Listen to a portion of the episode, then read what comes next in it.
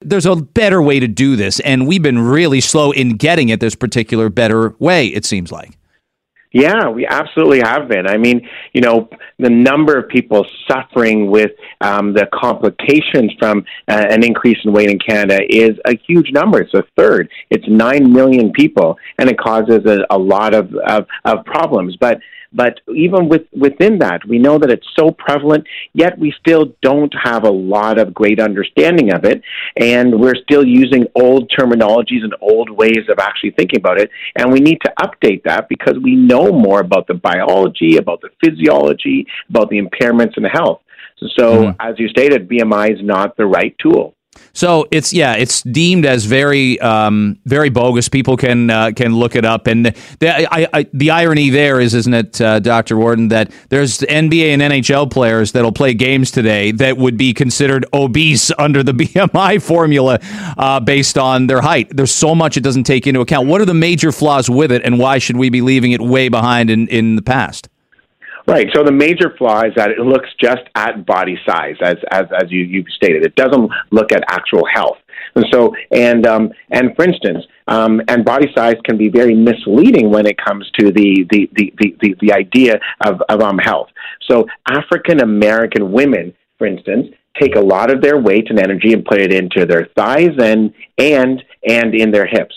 So they don't run into medical diseases like type 2 diabetes or hypertension until their BMI is about 32. Whereas if we look at South Asian people or the or the the um, um, the indigenous group, we know that they take their weight and energy and put it into the central areas. And those central areas, those fat mm-hmm. cells are connected to the pancreas, next to the liver. So disease starts to happen at a much earlier rate. So just their genetics end up telling us sometimes, and the placement of where the fat cells are are a major, major factor. White males tend to put their energy into the central area, not into the buttocks and to the into the thighs, and that is um, so the downtown fat in the central area causes a lot of a lot of medical problems, and the mm. peripheral fat doesn't. Dr. Sean Wharton is our guest. New uh, guidelines, a summary of which is published today. You can uh, Google it online at the Canadian Medical Association Journal, CMAJ. Um, it, it, all comes back sometimes, Dr. Wharton, to, to COVID 19. There were thoughts pretty instantaneously, and, and that many of them have been borne out, that obesity increases the risk of COVID 19. Some people have been very outspoken about it, militant about it.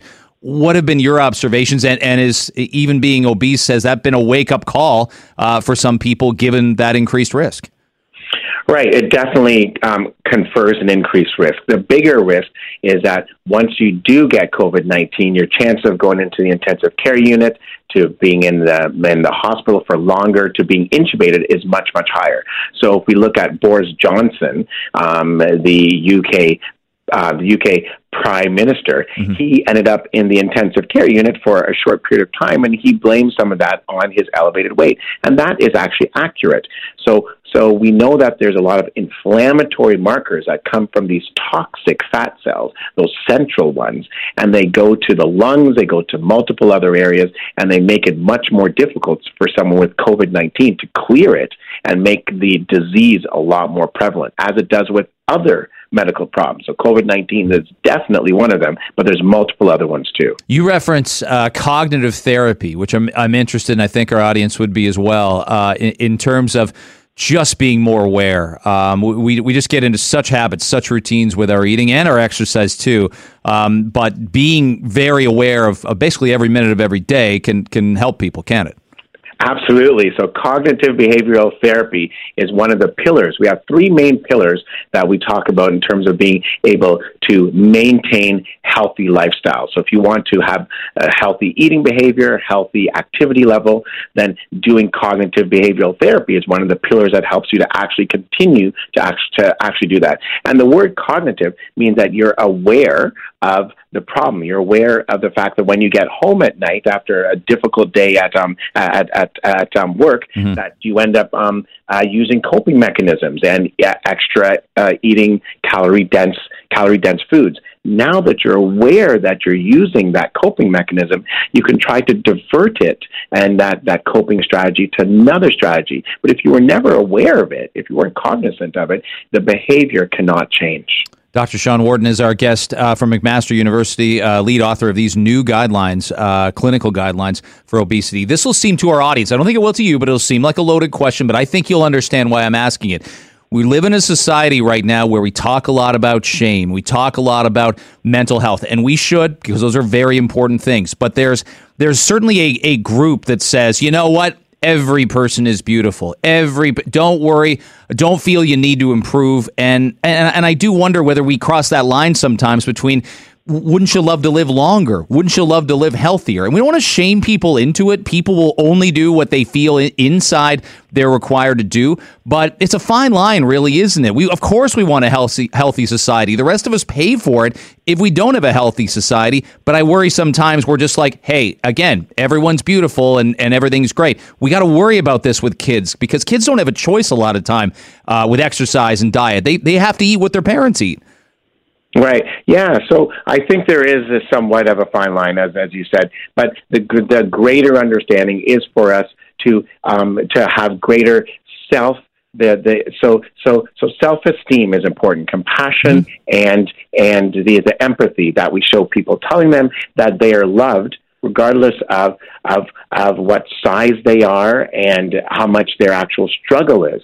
So letting them know that allows them to then take the steps they need to make those healthy choices. There's nobody living with obesity who's having medical problems that wants to be there. They don't want to be there. What they want is for people to recognize that they're important and that they're good people and that they yeah. deserve compassion and empathy. And then they have a chance of then implementing the appropriate treatment options to get on track.